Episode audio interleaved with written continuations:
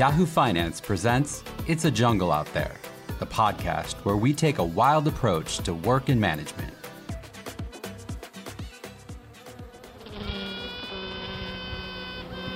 The sound of a queen bee piping, a battle cry to any other queen bees in the hive to clear out. I'm Lianna Brinded, head of Yahoo Finance UK.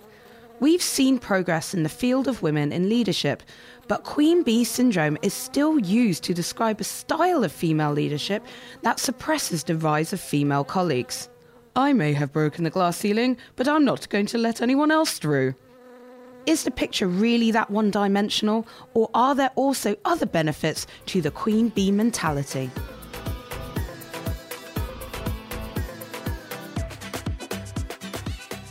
Hello and welcome to this week's episode.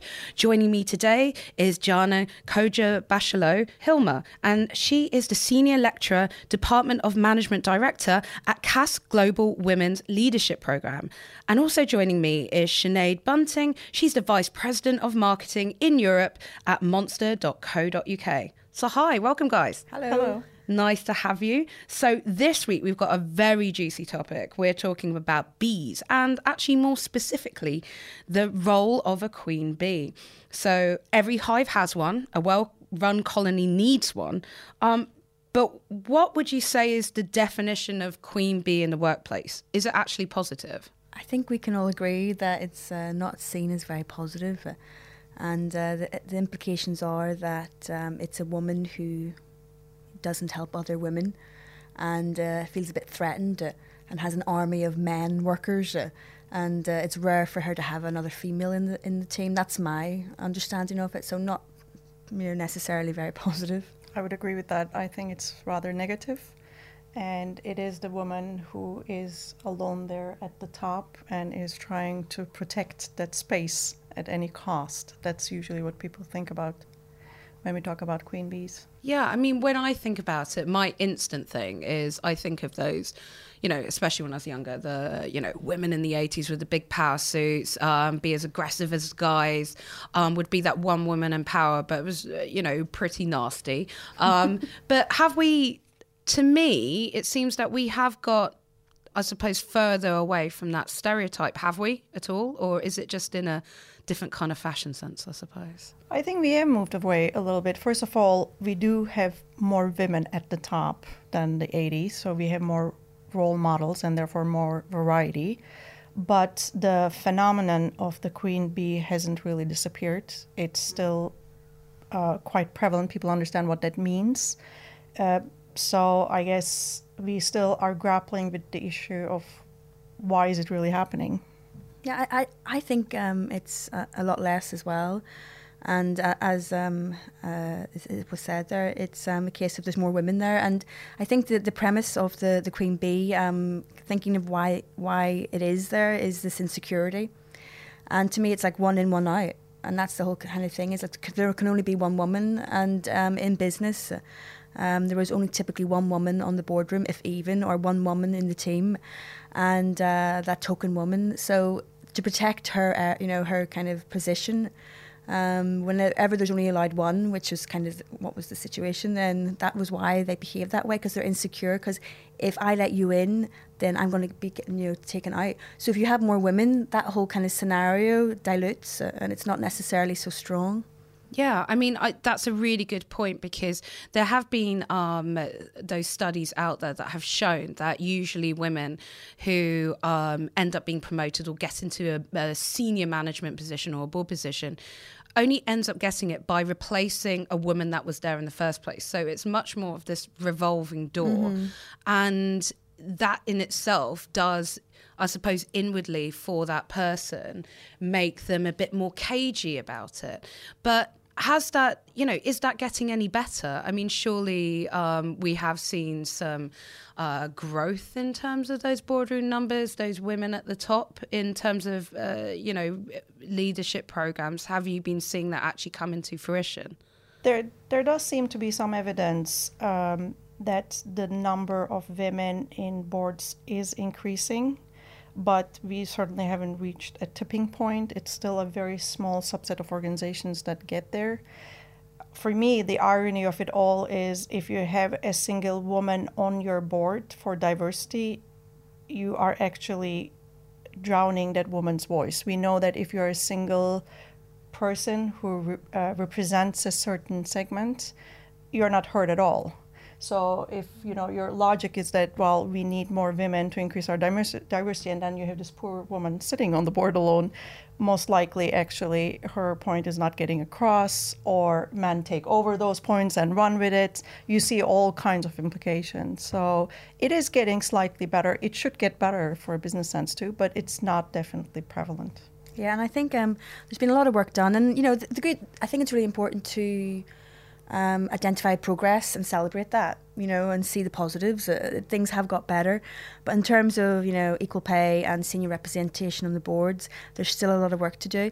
I know that there's the, is it the 30% club, uh, you know? Yeah. And um, I think I saw a couple of weeks ago that they have reached their kind of um, objective, but my understanding is a lot of those, um, you know, um, board level um, positions are NEDs, uh, so non-executive directors. Uh, so whilst it's still really good, uh, you want the actual kind of positions on the board to be women doing the stuff and being responsible and having real kind of authority to kind of change that organisation and drive success.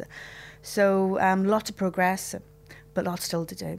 So, what I find really interesting trying to unpack this, and it is a subject that I've looked in before because we've all had those bosses, whether it's like a male boss, but also like women's boss. We, the fact that there's a queen bee um, analogy that is out there, we don't really have one for men because there does seem to be this focus that, especially if a woman boss is very stern or very direct or, you know, again, that would be seen as a negative thing, whereas men, it's more, you're more assertive, you're more go getting, you really, you know, get stuff done. So, what are the kind of areas that are still maybe like whether it's microaggressions or whether it's uh, smaller things um, that enables this kind of mentality, this kind of nature within a woman when they rise up to foster? Yeah, an, an area that kind of um, fascinates me is around this whole um, theory of you know confidence and the confidence gap. And I think that you know women do suffer um, from you know um, uh, you know a lack of confidence, and that's for a variety of reasons. It it's the fact that um, you know from a, a, young age you're told to follow the rules, um, not show off, kind of you know do be a good girl. And then if you are kind of, there's only one of you on the board or on a team or a couple of you, then you don't have that confidence that men have. To kind of, you know, you don't feel as threatened, you don't feel as insecure. So maybe that is kind of why some women um, kind of do behave in a more kind of, um, I don't think it's more aggressive. I think the fact is they act similar to men but because it's a woman and she's exhibiting traits that aren't uh, necessarily feminine, then it's seen as you know stronger. When in fact, I don't think she's maybe you know acting any more assertive or aggressive than a man. It's just frowned upon more. So it's a kind of fine line between being confident as a woman, but how you exhibit that confidence isn't sadly um, you know welcomed as much as a man. For a man, it's normal. It's to be applauded. He's the leader. For a woman, it's oh, here we go again. Um, someone's being a bitch. Yeah, pretty much. I mean, what what what would women do in that situation though? Because there is that conflict that, like I was saying, the women's voice gets drowned out in that being on that one person on the board. But at the same time, if you're too confident and you lean in, I'm using air quotes by the way, listeners, um, too much, it's then negative as well. What what would what would the advice be in this situation? Well, I think that's why it's really important to step away from what the women could or should do and say what the organization could or should do. Because a lot of this is really around how the organization defined leadership in the first place. Uh, most likely, they used a lot of very masculine traits in defining their leaders. And then they asked women as they went up the ladder to be not feminine. Um, they would actually probably be be, they were be, being penalized for being feminine at times. And then just when you get at the top, you almost now say, well, yes, but now I want you to be show feminine behavior again. So I think it's a it's a it's a really fundamental issue of how do you define leadership in your organization. Another thing that we find, uh, and there's good evidence. There's there's an article about this in the Harvard Business Review. Success and likability goes is correlated for men and it's actually negatively correlated for women. Well that's a really difficult barrier to go around. So you know you're essentially asking me do you want to be successful or do you want to be liked? Wow. that's the question we're putting in front of people. So i think i find that really difficult too. Another thing that i uh, i have heard people talk about and it's a really interesting one there's this concept called executive distance, meaning the more you go up, the more you get distanced from the base employees, mm. while women are identified to be collective and have close personal relationships. So a man and a woman both go to the top level. The executive distance will be perceived as normal for the man, but for the woman, because we expect them to be mm. more nurturing and yeah. closer have close relationships, it will be, you know, perceived much more negatively. Mm. Well, yeah. on that point, I think we're um, just going on a break now, and we're going to be picking up on female relationships in the workplace after this.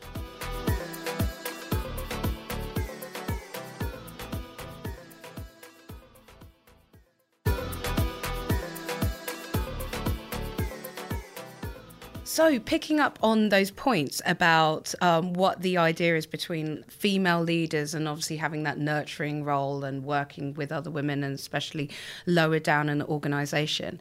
I mean, this is a really key point that I think that, and it's always kind of a contentious one, is that when it comes to queen bee syndrome, I found um, from when we're looking at studies and also when you see it in the workplace that there seems to be actually quite a negative attitude, though, actually from women as well, not just men towards the women leadership and calling them the queen bees, but this kind of mistrust, this mutual mistrust from um, the the colleagues that are maybe below um, in terms of seniority of the women leader. What's what's the real deal behind that kind of toxic negative attitude between the women at the bottom and then the women at the top? Doesn't that foster that kind of behaviour as well? Yeah, well, I, for me personally, and um, I have experienced more positivity between women in my career than not. Uh, that's not to say, of course, it doesn't exist. You know, I, I hate that kind of premise. Well, I've never experienced it, so it can't exist. But um, which happens a lot, especially when it comes to diversity.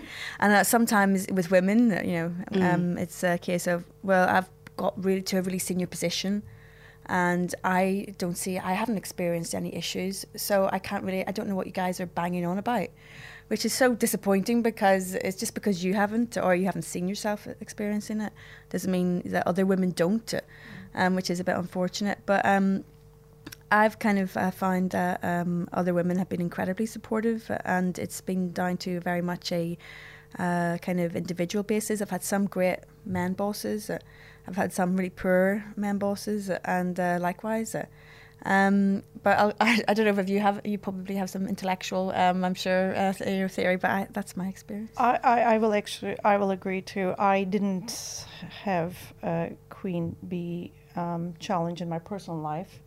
Um, I do also think uh, we are being really harsh on these women because we know that both men and women are equally harsh on junior women. Mm-hmm. But I think when a woman manager does it, it's seen as more of a stab in the back, mm. right? You're one of us. Why are you really taking this stance? Um, another thing is, I think we are being harsh on them because I suspect it's really lonely up there. Uh, so, you know, not only are they fighting against men are they are fighting against a lot of unconscious bias a lot lot of conscious bias. They're trying to figure out who they are. We all try to figure out who we are as we go up the ladder and they're in the spotlight because there's just so few of them.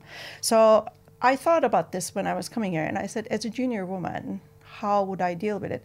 And i realized i actually wouldn't spend a lot of time thinking about the queen bees in my organization if there were some. What i would spend time on is which ones are the women that seem to be supporting the junior ones? Mm. Which ones are the ones that seem to be signing up for mentorship and more importantly, sponsorship programs, right?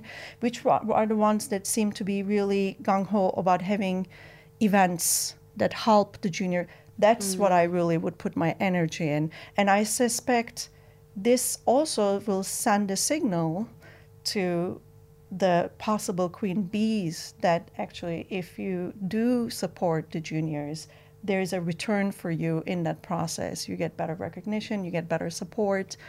Maybe it pays to be nice. That's Yeah. how I look at it. Yeah, I think there's that, you know, I think it's also in terms of getting ahead, it's uh, seen as positive to be a mentor and to be championing other women. You know, there's that, you know, obviously the famous Madeleine Albright quote, there's a special place in hell for women who don't help other women. And I think that over the last number of years, um, you know, women, because there's more of us in business, um, see the benefits. And in terms of, you asked earlier about, you know, a practical kind of tip, uh, you know, to kind of um, help each other and get your voice heard. Um, I read an article um, that Sue Unerman and I think it's Kathryn Jacobs, and they wrote the, ca- the Glass Wall. And um, it was a practical tips to getting your voice heard because often it starts with that, doesn't it? And one of the things is get a wing woman or a wing man, but typically a wing woman. So if you, we've all been in a meeting where you say something, you have an idea, and uh, you know silence and the next minute john says it and it's like john that's a great idea and you're like what uh, uh, am, am i going crazy and um you know all Sue- been there. yeah and Sue, Sue- Sue and kathryn's tip was get a wing woman um, where if you do say a point go well you know I think uh, Lianna's point was really valid. Can we just listen to that again? So you're working with each other to kind of, you know, uh, you know, get your voice heard, and and I think that's something, you know, uh, if we all work together. And I was at an event yesterday, um, on you know, on Monster Confidence, an event we, we do here and um, in the UK, and the lady was like, "Can we all, you know, support each other? You know, that's the key thing." And uh, in the presentations we were given to young girls, it's young girls we, we do these confidence workshops for. Um, my kind of big point was, you know, be confident, uh, you know, not arrogant. Know you, that you can be vulnerable, but be kind to yourself. But also, please be kind to each other, because you know we really are, you know, a lot stronger, kind of working together, and, and that's men and women. You know, that's so. Um, uh, I think, um, yeah, that's a point I would make.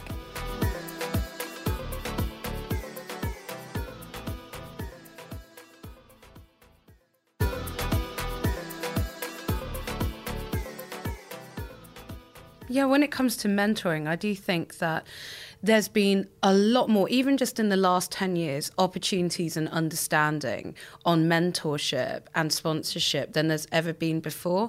I've probably like which I'm super grateful for. Even the other day, um, I had a mentoring session, and that was my first one that I've had.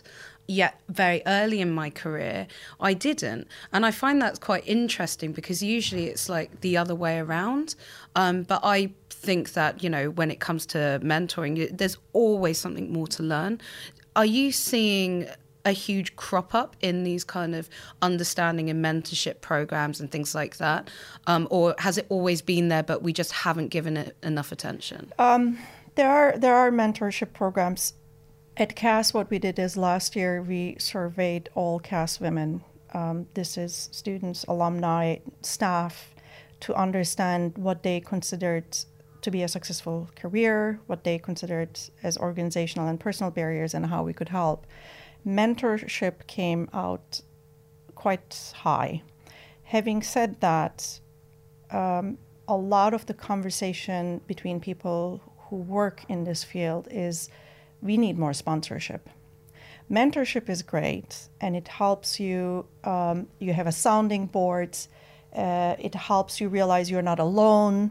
They can give you very good career tips, but at the end of the day, you're still responsible for moving on. Sponsorship means somebody is going to get up and say, This person needs to go up mm. and I'm fully behind that. And we really need that push. We need to find these people who are willing to stand behind a woman and say, she needs to go up and do this. And a lot of these sponsors can very much be men because they are in positions of power. They find a woman they, they think is really good. But I, I, I, I, as much as I like mentorship and I think it's incredibly valuable, I think if we're talking about progression and getting more women to the top, I will argue that we need more sponsorship. Yeah, I would kind of argue um, we probably need both because I think um, um, we did some research at Monster as well, and it's really interesting. One of the key things that young generations Z, Z um, men and women wanted was mentorship. and um, we absolutely need that sponsorship as well. But um, it was in- interesting coming back to that whole confidence piece. Is that what was interesting was young women and men. Well, young women were very confident to speak up in meetings, you know, very confident to share new ideas. But when it came to asking for a pay rise, um, they were not confident at all. So, like, um, we, this is the second wave of this research. The first wave, 71% of um, the young women were not confident. Now, that was compared to the, to the guys who were a lot more confident. Mm-hmm. And this wave, which is a bit worrying, 87% of young women weren't confident to ask for a pay rise. So, it's kind of I think when it comes to the mentorship and the kind of um, practical tips that you mentioned, it's um, it's that kind of you know I'm having a problem and, and the mentor can go okay well this is how you should approach it try this, try that, and then go away and then tell me how you get on. Okay. So it's kind of showing people that if you approach things differently or if you take control, you can make an impact. And that is so empowering. You know, I had a mentor and he showed me, a, guy, um, that I can like control, not control, but certainly influence things. And whenever you're a young person, that is like the most incredible insight you can have. Uh, that you can influence. So mentorship and sponsorship, absolutely, I agree, are so critical. I'll, I'll, say something that we were really surprised with. So one of our colleagues at Cass, uh, Amanda Goodall, did some research, and well, the title of the research is explanatory. Women do ask. Mm. So what they found is that actually women do ask, but they don't get. Yeah. So even mm. apart from the issue that a lot of women don't ask, among the ones who do asks, it, they disproportionately get rejected. Mm-hmm. So and um, it's it's it's it's it's really problematic. But I think uh, mentorship and sponsorship have complementary roles. I think one of them is really to help you through, and the other one is to send the organization a signal that you should be going through. That's mm. how I kind of look at it. Yeah. And of course, I was really interested in terms of, um, you know, applying for jobs. We all know that kind of famous stat that um, a man will apply if he has 60% of the skills, whereas a woman will only apply if she has 100. And um, people for a long time were like, well, that's a lot down to confidence. Um, however, I saw uh, an article recently which was, it's not that women don't feel confident. You know, I think we're more quietly confident. Yeah, I could step up, it'll be a mm. learning curve. But what this article was basically saying was that women are being taught to follow the rules. And um, if it says essential and we don't have it, then we just count ourselves out because this is how we're socialized. It's you know do the right thing, you know follow the rules, be a good girl, don't show off, and it's very hard to kind of re- get rid of those shackles of you know um, I'm being a bit of a maverick here. So one of the things um, is you know don't follow the rules. Those rules were not meant for you, so don't follow them. And in the exact same vein, I mean, with those job ads as well, isn't it just another thing that just seems to be shutting women out in terms of some of those um, some of those positions, especially the senior ones that have essential or mm-hmm. certain wording and things mm-hmm. like that? I mean, is that another barrier that you know enables well, that kind of criteria? I, I suspect actually you have more to say on this, but a lot of organizations are becoming quite aware that the wording of their job ads is very gender specific, right? Uh, and and so I, I think you're right. It's there are such so many subliminal messages in that whole process. Another thing is how do you really get jobs at the high highest mm-hmm. levels. You mm-hmm. don't really apply. You see a job ad and apply for it. They're not advertised. You have a, you have a strong network, mm-hmm. Mm. and you know Joe or Mary or whoever tells you that there's this job coming up, and maybe you mm-hmm. should keep your eye out for it. Well, women do not have as strong mm-hmm. networks as men do. Mm-hmm. So because I think whenever you become maybe a CEO or you kind of join a company and you're building your team, you kind of want to, you know, build um, a team that you trust and know can do the job. Mm. Now, historically, more men have been in positions. Historically, more men have been in senior positions. So, um, for that kind of level of comfort, you're going to bring guys across more than you know women, um, which isn't necessarily the right thing. But it's just, and I, I guess this is where you have hope because the more women, you know, become more senior, become more involved, then this will change. Now, will it change fast enough? No. Um, do things need to be happening? Yes. And you know, Amali Alwis, who's CEO of Code First Girls, um, she kind of uh, she likens it really well. She says it's like a seesaw where one side is you know very heavily skewed. You know, one it's totally the opposite. Um, you you don't change that seesaw. You don't become level by putting the same weight on both sides. So you have to kind of put initiatives in place to address this whole kind of issue of you know gender equality and progression. Um, which is why um, you know we do need to do something. We can't just wait for you know eventually we'll get there. It's too late. And talking about you know women in tech or what's happening in tech, something that's really interesting is that Amazon, I think, just announced last week that they have dropped an AI code because it was biased towards men. So we have women who are not uh, predominantly in tech, meaning they don't really balance it.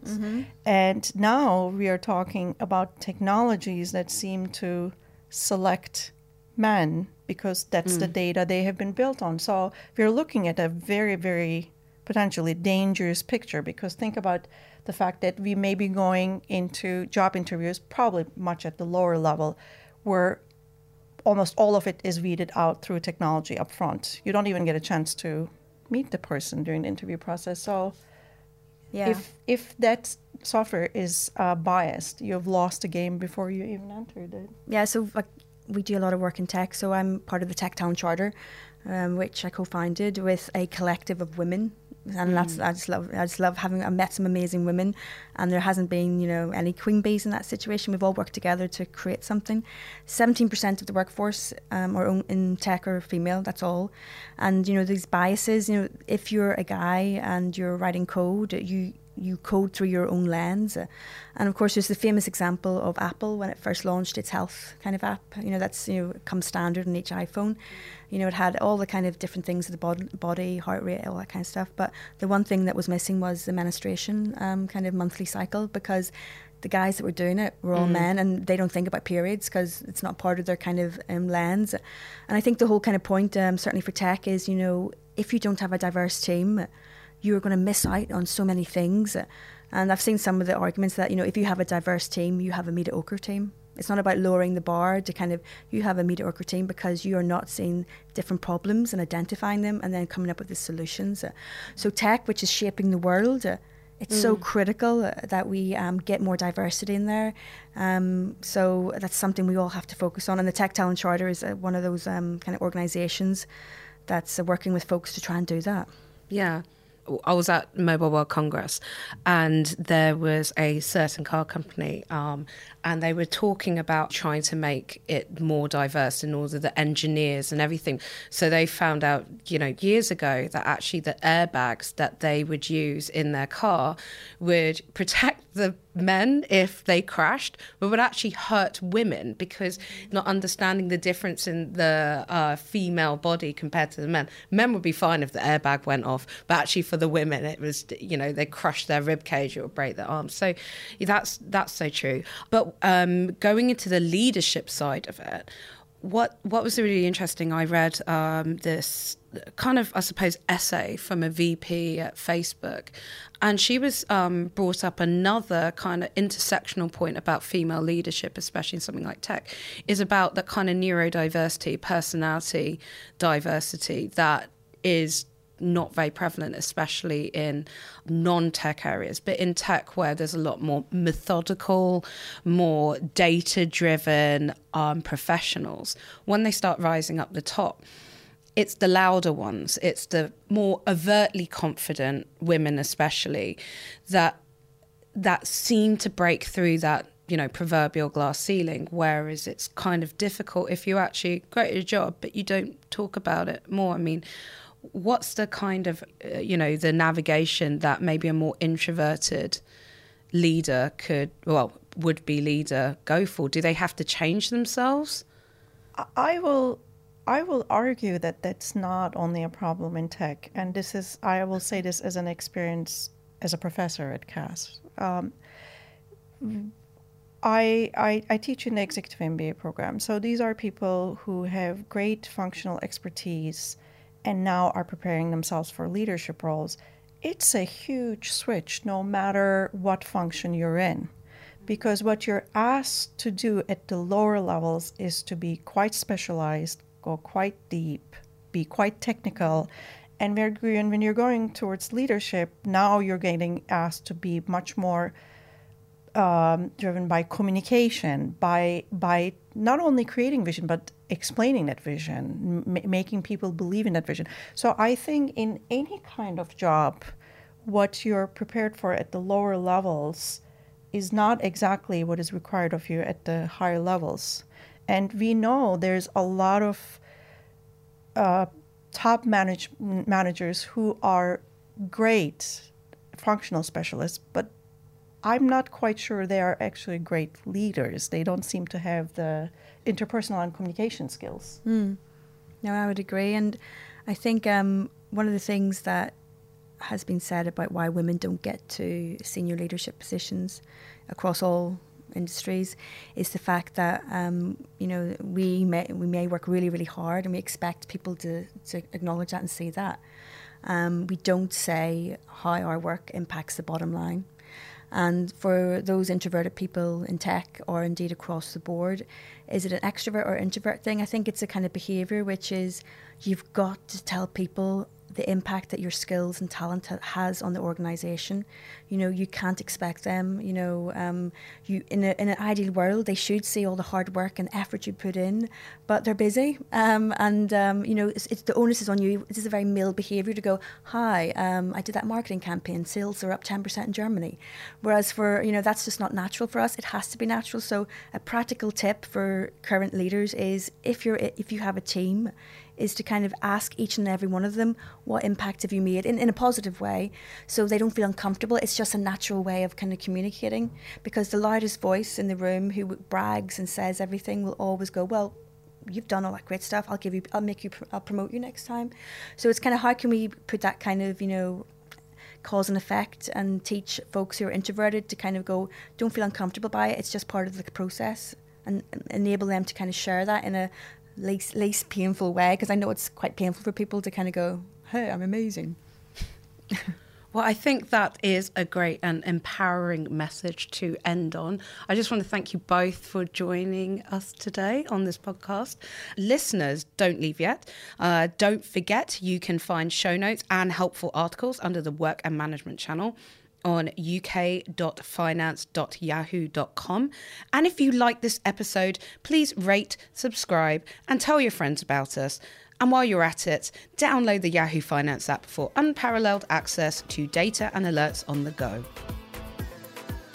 Yahoo Finance presents It's a Jungle Out There. Produced by Lianna Brinded and Caitlin Mercer. Recorded, edited, and mixed by Lolita Laguna. And music by Gregory Moore.